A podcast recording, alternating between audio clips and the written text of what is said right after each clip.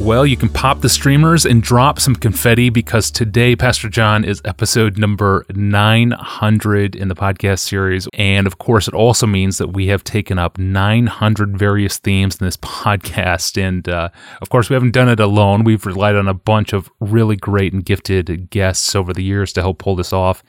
And uh, in the course of producing this podcast day in and day out, it is not uncommon uh, especially in social media and places like Facebook, to read occasional comments from people who claim that this podcast and what we do, we're, we're sort of overthinking the Christian life. So th- that's the question for you today here in episode number 900. And so I'm daring to create a potentially ironic episode here, but the question for you today is this Can we overthink the Christian life? And isn't life more about embracing the moment rather than thinking through every life situation?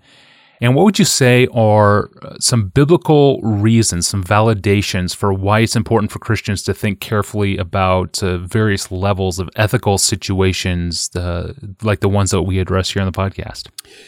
I have three responses to that question. Two of them, I think, are basically um, affirmations of the concern that's being expressed, and the other one, uh, perhaps more critical, a little pushback, caution. Uh, so, first, I would say yes, it is possible to overthink the Christian life. And I can think of maybe three ways to talk about that uh, where a person might overthink the Christian life. And of course, the word over, overthink, obviously implies something's being done disproportionately. And so, yeah, we want, we want to get our lives in proportion here and not do anything disproportionately. So here are those three, three things that I think would say yes to this uh, criticism. One is, even if one of us, uh, I mean, even if any of us is thinking too much about the Christian life, it might be because he's just thinking poorly or incorrectly or wrongheadedly.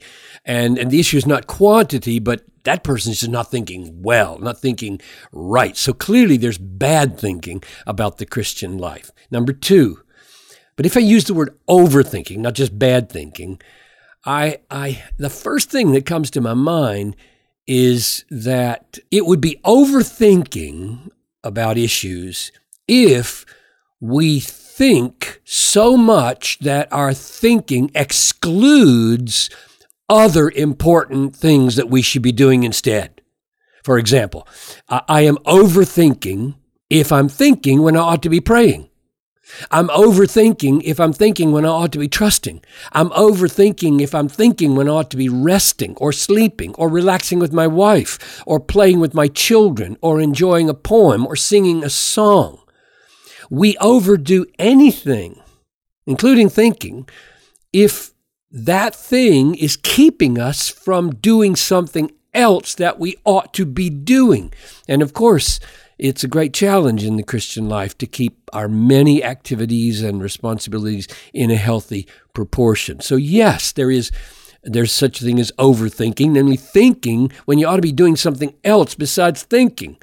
Number 3, another way to think about overthinking in the Christian life is to say I'm overthinking when I'm thinking motivated by fear or driven by some unhealthy controlling compulsion, if, if I feel insecure in my acceptance with God, and I believe that thinking more clearly about the Christian life will make me more acceptable, I'm definitely overthinking.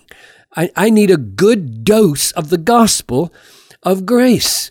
Or if I find myself, and I, I've known a couple of people like this, if I find myself driven in a kind of obsessive, compulsive way to meticulously think through every little choice in my life, I'm clearly in the grip of something very unhealthy and I'm overthinking. Thinking needs to flow from the heart of a restful reliance upon the mercy of God in Christ so that we are not trying to justify ourselves by thinking, but rather in a peaceful outworking of a heart that's fixed on Christ, we're doing what love calls for. So at least those three things should be said by way of affirmation. Yes, there is wrong thinking and overthinking in those ways. My second response is a, pushback a little bit because I want to say to those whose personalities just incline them to be not a thinker at all, but just act spontaneously, I want to say to those people at least come to terms with the biblical texts like this 2 Timothy 2 7. Think over what I say, for the Lord will give you understanding in everything. So Paul says to think over what he says. And 1 Corinthians 14 20. Brothers, do not be children in your thinking, but in be inf- infants in evil, but in your thinking be mature. Now, besides those particular texts, consider that the Bible is a book.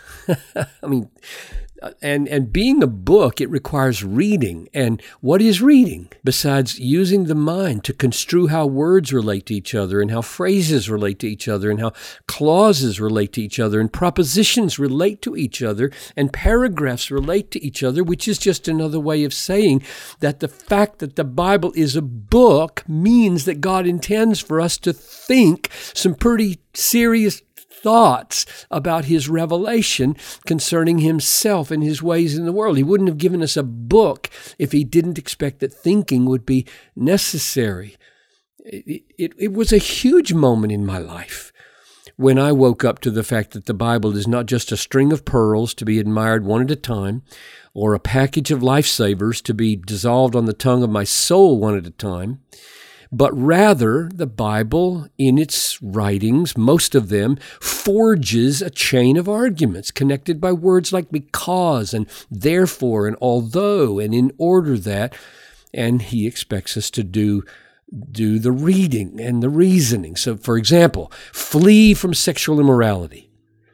Every other sin a person commits is outside the body, but sexually immoral person sins against his own, his own body.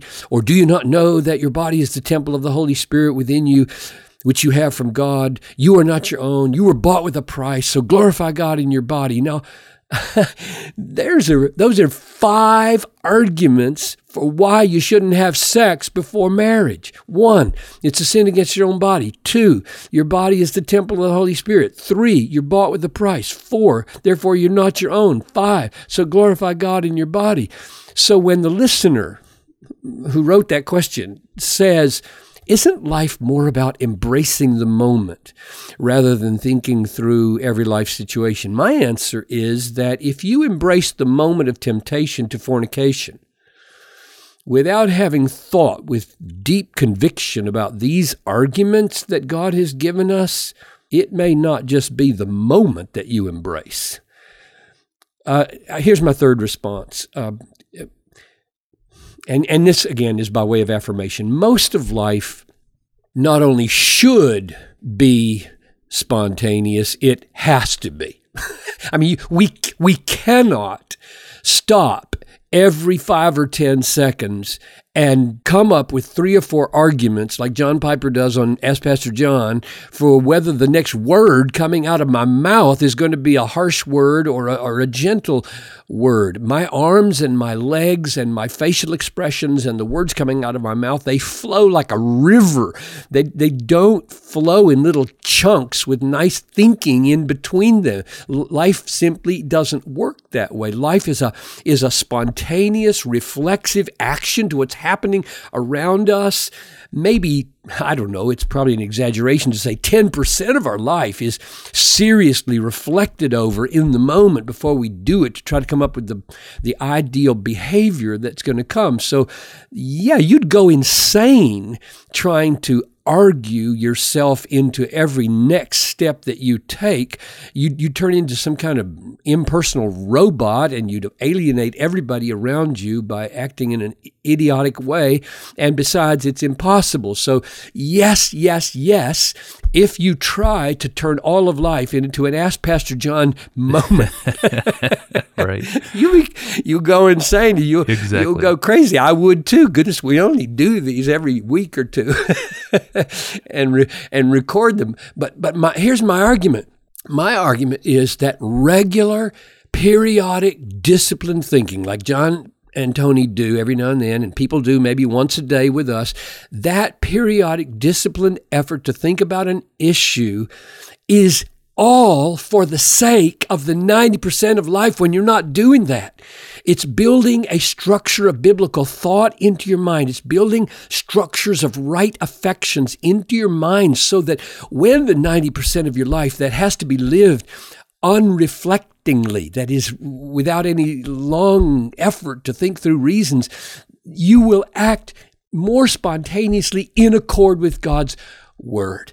And maybe the last thing I should say is that um, there are a few people who are given to overthinking life. My guess is that 99% of the people in the world, and Christians included, are not guilty of that problem. You may have met two or three of them, but far greater concern is that most people are wired for a kind of coasting in life without thinking, and what it produces is not authentic freedom and spontaneity. It produces going with the flow of the culture. So, Tony and I Tony and I will press on in our little effort to grow in grace and in thinking clearly about the Christian life. Come along if it seems helpful. Amen. Strategic thoughtfulness leading to godly spontaneity. That's great, Pastor John. Thank you. And thanks for listening to the podcast for all of our 900 episodes. Uh, many of you listen every day, and I want to thank you for making us a part of your daily routines, your daily commute. This podcast does not happen without you, without your questions, your listenership, and of course, your financial support is behind it all. And I know many of you who listen also support the work of Desiring God and make it all happen. So thank you for partnering with us up to this point of episode number 900. And uh, every one of those episodes can be found, of course, at our landing page online at desiringgod.org forward slash ask Pastor John. I am your host, Tony Reinke, and I will see you tomorrow